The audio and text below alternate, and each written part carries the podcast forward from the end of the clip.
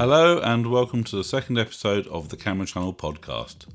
My name is Michael Sanders, and on this episode, myself and my guests are discussing Sony's latest entry into the market, the FX9. It's widely believed that the combined sales of both versions of the FS7 make it Sony's best ever selling professional video camera. The camera delivers excellent performance and functionality at a comparatively rock bottom price, which saw sales go through the roof. The headline features of the FX9 that make it so desirable are autofocus, a first in a Sony professional video camera, a tweakable in post steady shot function, and of course its full frame 6K sensor and colour science, inherited in part from Sony's flagship camera, the Venice. So, is the FX9 destined to take the sales crown from the FS7? Well, judging by anecdotal evidence from suppliers, the answer already seems to be yes, as it seems to be flying out the doors as soon as shipments arrive. My guests on this episode to discuss the camera are Conall Freely, Paul Ream, known to many as the person who discovered that the F5 could shoot 4K, Graham Risdon, and Robin Smith. Hello, my name's Conall Freely. I'm a London based freelance cameraman. I'm Graham Risdon, and I work as a freelance cameraman out of Wiltshire. Hi, I'm Paul Ream, based down in Bournemouth, um, freelance cameraman. My name is Robin Smith, uh, again, freelance cameraman, working mostly in natural history TV. Uh, work mostly out of Bristol, but I'm based in South Wales. Welcome all, and thank you for taking the time to join me. Um, Robin, in particular, I'm really glad you were able to make it because, as I understand it, you only got your camera this week, but you've already had it out working. So I'm really interested to hear your immediate initial impressions. Yeah, literally, it's it's a week old, and I had three days in a studio in Bristol with it uh, last week, shooting uh, some macro stuff for a new BBC natural history series. Yeah, it's interesting. First impressions for what I was doing last week, uh, shooting studio lit macro uh, close up stuff. Um, the dual ISO is uh, just a game changer. I mean, I've used that on the VariCam um, LT and really loved it on the VariCam. So it was something that I was quite keen on. A lot of the stuff I've been doing this year as well, we've been shooting on um, Red Geminis, which again have dual ISO. So that was just brilliant having that on a Sony camera. Um, I shot pretty much everything S-Log 3 um, and just stuck to the base ISO 4000. And yeah, I mean, from what we could see, you know, on the monitor and, and looking at it, it holds up really well. It's really clean.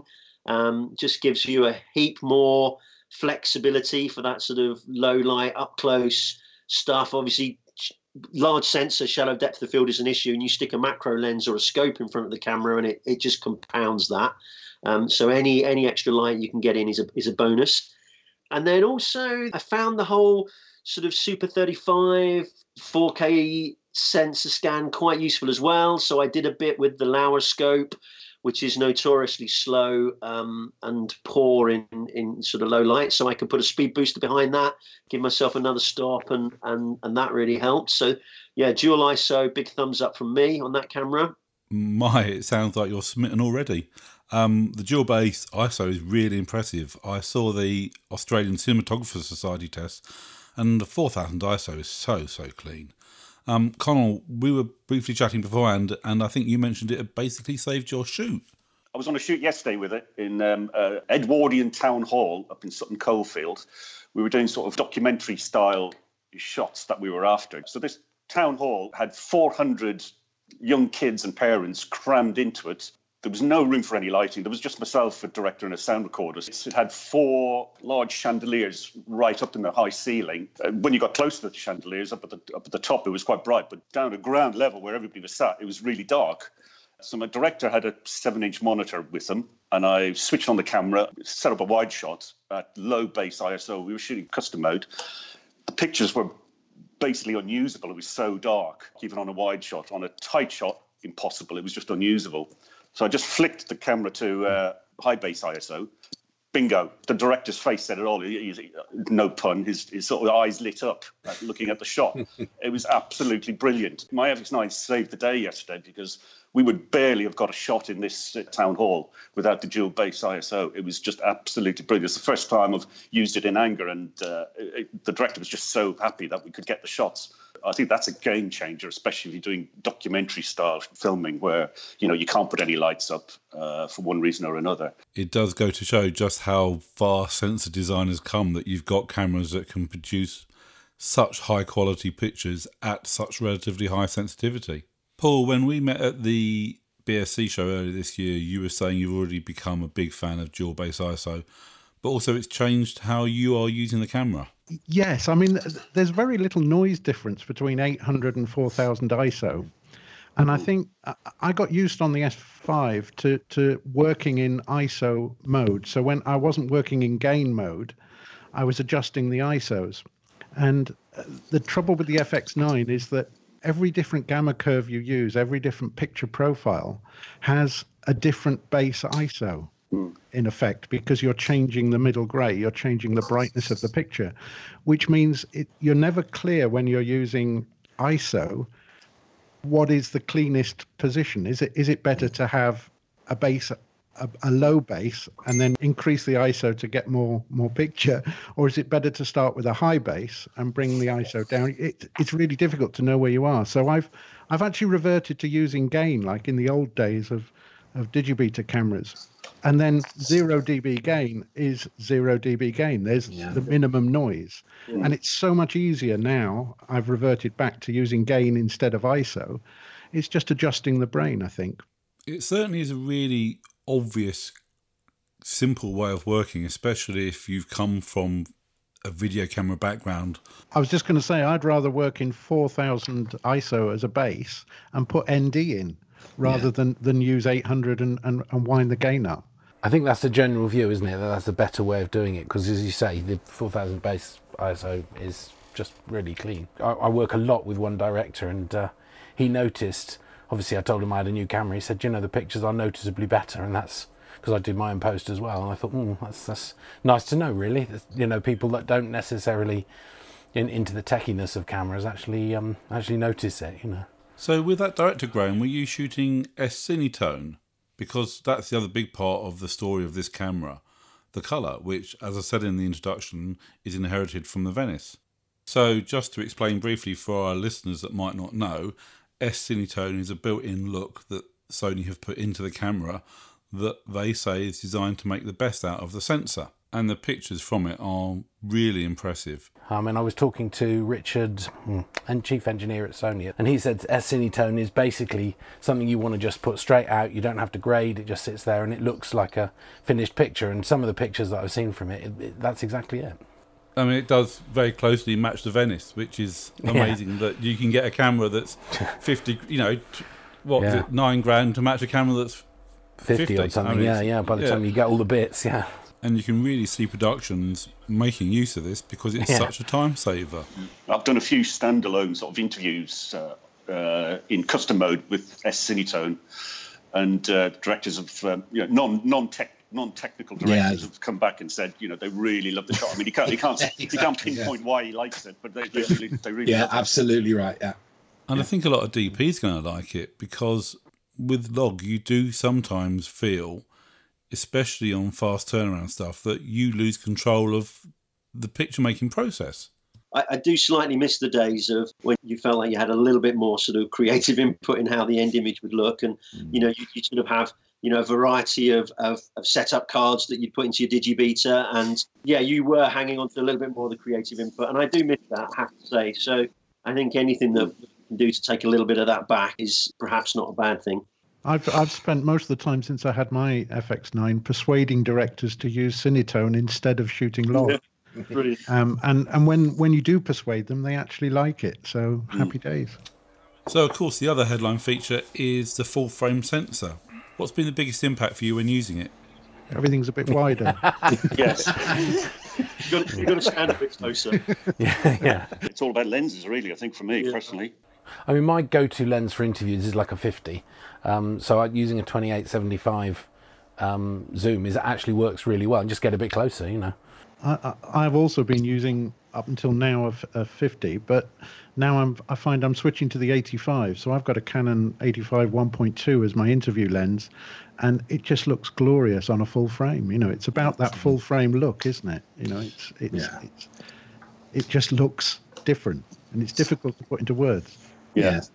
Although, if you read the blogs of Steve Yedlin, ASC, he's fairly adamant there's no such thing as a large format look. It, it that might be technically correct, but in, in reality, it makes it easier to throw that background even on wide lenses. Hmm. And and that is the look I think we all talk about. And it's it it's just making stuff easier to do. The the thing is with a, with the shooting 6K on a full frame scan, your pictures are actually sharper than when you're on Super 35 mode. Because it's downsampling the resolution. Um, and because the camera doesn't use so much detail edge correction in it because it doesn't need to the 6k full frame sensor looks sharper than the, the, the super 35 scan And it does produce really super sharp images. Certainly the ones I've seen, I've been super impressed with. But it comes at a cost. Larger format sensor means longer focal length lenses, potentially at wider apertures, shallower depth of field. If only there was some technology to help us out there. Um, and that leads us neatly onto autofocus. Now, of course, other camera manufacturers have had autofocus for some time, most notably Canon. But did this camera having autofocus play a role in you deciding to buy the camera? It certainly contributed to me. I mean, I do a lot of single person doing interviews and stuff, and to be able to pop a lens on set, set auto, um, you know, face detect on, and let it run, and it keeps the person in focus with a shallow depth of field is brilliant. You know, I don't have to worry about that. You know, when you're a single person doing doing interviews for corporates and things, that really makes a difference. You know, I've been caught out before where people have sort of moved forward and dropped out of focus, and we've had to cover it with a cutaway. You know. So uh, I I wouldn't say it was the only reason. It was certainly a, a major reason for me. Yeah, it's a, it's a really good selling point depending on what kind of work you do, I guess. I mean, yeah, yeah. I bought one of these Sony lenses, the G lens, the 24 to 105, just so I could have a play around with the autofocus really and get the hang of it. Uh, And I've used it a couple of times on interviews as well, and it works really well. Yeah. I, as, as uh, you know, for when people are swinging backwards and forwards in the chair, Yeah. um, as, as some people do dramatically sometimes. Um, Paul, have you had a chance yet? yeah i've used it a lot. Um, i didn't buy the camera for the autofocus but now i've got it. I actually quite like it. Um, i've been doing a lot of talking head stuff um, really shallow depth of field. Um, and yes it, it, it locks on. It's really good. And i've i've set up the um, the different autofocus modes on assign assignable buttons um, and I find it quite easy to use, even even handheld on the fly, as it were. It, it I'm getting used to it. Um, it's becoming part of a. It's another tool, isn't it? It's nice. yeah, I think it's a case of getting used to it, and you have to you kind of you kind of have to use it fairly regularly, which I haven't yet. So I'm a big fan of the face only mode, so that it doesn't hunt around if if a face leaves frame or something like that. It just stays where it is until the face comes back, and it, it it's working really well. Like we said, Sony are a bit behind the curve adding autofocus to their professional cameras, but certainly talking to Canon users, it's amazing how quickly you get used to having it as a feature on a camera and how often they find themselves using it. A feature that probably falls into a similar category is the in camera stabilization. Now, Canon's works with the sensor actually moving to stabilize the image. This camera works by having gyros which record that information as metadata on the clip. You then have to take the clip into Sony's own Catalyst Browse software, and that gives you the option of adding stabilization to the exported clip. I've not really used it on jobs yet because directors and production companies they don't want to add catalyst browse to their workflow so it, it's pointless me saying you can use this because they just won't so i've only played with it myself um, it works really well if you've got an e-mount lens on the front as long as you turn the stabilization off on your lens um, because they won't work together it works really well. And i like the fact that you can adjust the amount of stabilization you get. What they need to do is is provide plugins for Final Cut and Avid and Premiere. You know, and as soon as they arrive, then, Yes, then that'll be the game changer, won't it? yeah, then all my clients can use it as well. yeah, yeah, yeah. I always find tripods are good for stabilization. Oh, but the cameras are so light nowadays, you don't need a tripod. Um, as a matter of interest, Paul, how long did it take to process the footage? It's almost real time in in how long it takes to play.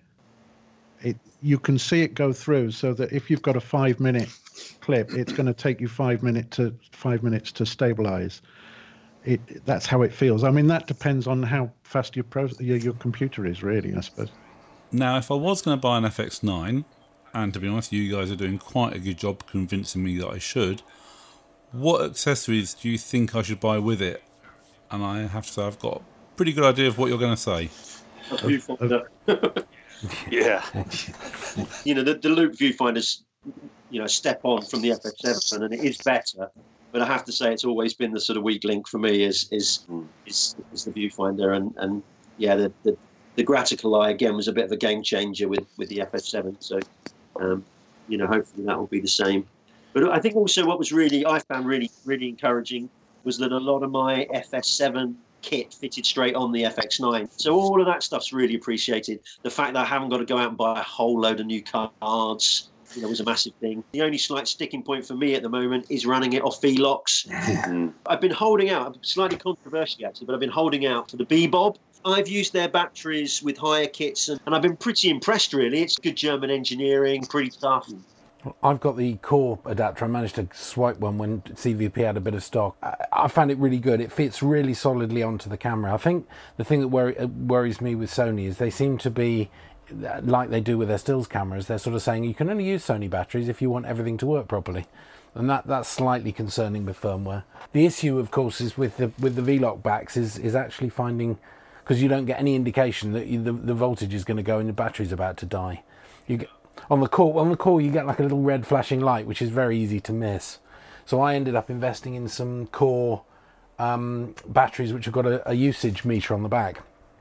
So they have the amount of time left and it, it works out the current draw and it says well based on that this is how much time you've got. And they've been really good i'm a big fan of the core the core SWX mount as well, and I'm using that.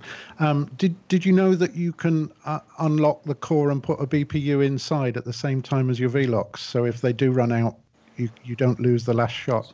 Does that mean you've got to keep taking it off and charging it, or the little standard BPU 35, I think it is, that comes with the camera? That lasts me for about two weeks. Right, and then you just swap it out, you know. Yeah, yeah. because it's only being used as you as you you can hot swap your hot V-Lock. Swap, yeah. That's quite um, handy, isn't it? It also means that when your V-Lock runs completely flat, you see it in the viewfinder because it switches seamlessly. Of course, from DC and you in, get yeah. the battery symbol. Yeah, of course. And then you know instantly you've you've got like you know half an hour's warning that you you've got to swap yeah, batteries. So that's yeah. the solution, I think. That is the solution. You're right. So, is there anything you don't like about the camera? Is there any limitation that you found? you can only use LUTs in 4K when you're outputting or recording 4K. You can't use any LUTs on the output um, if you're shooting HD. That's the main problem. That's a weird one. Why have they done that, do you think? I'm told it's because there's basically two processors on the camera. What happens is when you're shooting 4K, um, you've, you've got to downscale from the 6K sensor into a 4K output and then you've still got another processor available for putting on a LUT. But if you if you downscale from 6K to 4K and then 4K to HD, you haven't got a processor left over for doing the LUTs. So they've run out of processing power when you're shooting HD. That's what I'm told. It sounds a bit bizarre because you can buy, you know, a 150 pound Chinese monitor that has in, inbuilt LUTs hmm. in it. So. Hmm I, I, think it's weird that they've run out of processing power to do it inside the camera, but that's that's what I've been told. Yeah, I do so you're going to get? are you going to break out your little gizmo and start interrogating the firmware again, Paul? Um, no. the camera's too new at the moment. I mean, if it's if I'm following requests, it's from people who want the 6K output rather than the LUTs. But um, I mean, the solution to the LUTs is just to get a monitor that has inbuilt LUTs on it, really. And of course, another feature that's got people scratching their heads a bit about is how Sony have implemented RAW on this camera. You have to buy the XDCA FX9 extension back. It's an interesting way of doing it. I wonder why Sony went the route they did. It'll all be about, about money. Yeah. I think I think it's also protecting the Venice. Yeah. If if you if you have a raw output and even a 6K output, um, which is perfectly possible out of the FX9. There's no reason why they can't have a 6K output, apart from the fact that they charge ten thousand pounds as an upgrade on the Venice for that for that raw and 6K full frame output. But even with the back, the camera still represents good value for money. And it does sound like you guys are really enjoying using the camera. I took to the FX9 like a duck to water. I think the menus, the menu layout is a bit better, and the rotary wheel on the front, where you can flick through the uh, all, all the main important settings on the the Sony v, viewfinder. That's a great. That, that that I find that really useful Yeah. as well, personally. So th- throw it back to the, like a two thirds camera, isn't it? They had the wheel on the front. It's funny coming from a, an F5 to the FX9. Um, I'm finding the FX9 so much easier to use than the F5. It's it's like a breath of fresh air because I'm so used to having to go through menus and side panels to get to anything. Having a hard button for everything really helps. I'm I'm I'm enjoying it. I think Yeah, it's mm. it's fantastic. Me too. I mean, coming from the FS7, it's just for me, it's an FS7 Plus, and it's just I've, I've used it straight out of the box. I've used it on I don't know seven or eight jobs so far. But it's things like um, the buttons when you switch from between manual and auto. There's a light on the on the FX9, which is really neat. Um, uh, the, the four channels of audio because I've got one of the Sony um, Hot Shoe mics. That makes it really easy. Um, but the autofocus for me is a is a complete game changer. It's a keeper, I Yeah. think. Yeah, I, d- I don't remember being as pleased with a camera before, and I bought a few in the time. Yeah, I, I agree. I t- one, one the minor little thing, people might laugh at this, but I, I actually like the, the new colour as well. I think it looks a bit more professional. It looks professional. Venice-y. It, look- it looks it, it looks Arri Arri like almost with the sort of the, the dark grey body shell. I, I quite like that. It's only a cosmetic thing, I know, but uh, I'm, Yeah, I'm with you. I'm with you. I totally love the color of the camera, um, but the, it's from a picture point of view, it's certainly the best pictures of, of any camera I've ever owned. I think Yeah. it's It's, uh, fantastic. yeah, yeah, the S Cinetone straight out of the box. I mean, it's just Yeah. brilliant. I mean, it's it makes us all look good. I wish the cable was longer on the viewfinder. Yes. Just it's just a bit short for where I want to bolt Yeah, it. and the remote as well. Actually, the remote cable is a touch short. I noticed. That Yeah, it is. a few inches longer. Actually, that's the downside. Thinking that multi connector, I, I don't trust it as much as the the old LANC connector. You know, because I tend to I've, I've worked a way of keeping the the, the uh, you know the arm permanently attached because I don't like the idea of plugging and unplugging a little USB connector. I think that's a point of failure. Hmm. I mean, the weather sealing, if it's to be believed, the improvements they've made is is welcome. I mean, I have to confess, I did kill my first FS7 with a rather extreme exposure to water. So, um, again, any, any improvements they can they can they can do on the weather sealing will be appreciated. Um, I did learn a few lessons from that one, but um, yeah, apparently it is it is far better uh, environmentally sealed than the than the FS7. It's really great to hear you all talking so positively about the camera. Um, Paul, you and I have talked before about where this camera sits in the current Sony lineup. Do you think there's still a place for the F555? I think I'm slightly unusual in that I don't think the FX9 replaces the FS7. The F, the FS7 Mark II is still being made, and it's half the price of an FX9. So I don't see the FX9 as a replacement for that. I see the FX9 as more an F5 replacement, um, which then means w- what are they going to do between the huge gap between the FX9 and the Venice? Um, because the F55 and the and the 5 might still be on their website, but they're not making them, and they're not selling any. Um, you talk to any of the dealers; they haven't sold fives and 55s for all, over a year now, but the FS7 is still selling. So it, it, it, it's not. It, it's in a different place in the market. So, I th- the next camera we'll probably see is maybe it's rumored to be the FX6, which is lower than an FX9. FS5 replacement. No. Yeah, but then there's still got to be something between an FX9 and the Venice, and that's the interesting one. And I, uh, you know, there's all sorts of rumours of what it'll be, but um, I'm I'm told it'll be about twenty five thousand pounds for the camera body, whatever it is. So that moves it in, into a middle market, if you like. Do you think productions will actually favour the FX9 over the FS7? So people will expect, oh well, we want an FX9 now, not an FS7, because a lot of them did definitely wanted FS7s in the past, didn't they? Yeah. Definitely. Do you think that? Do you think that's that's going to happen? Productions are going to say no, we want. As soon as they see what the pictures look like. Yeah. Well, yeah, exactly. And that seems a great point to leave our discussion. We ended up rambling on for about an hour and 45 minutes, but I hope we've given you a good flavour of the conversation and an idea of what the camera can do. I'd like to thank my guests, Conall Freely, Paul Ream, Graham Risdon, and Robin Smith. If you've enjoyed the podcast, please let us know. You can find us on Twitter at the Camera Channel Podcast or by leaving a comment on our webpage, mjsanders.co.uk slash podcast. My name is Michael Sanders. Thank you for listening and goodbye.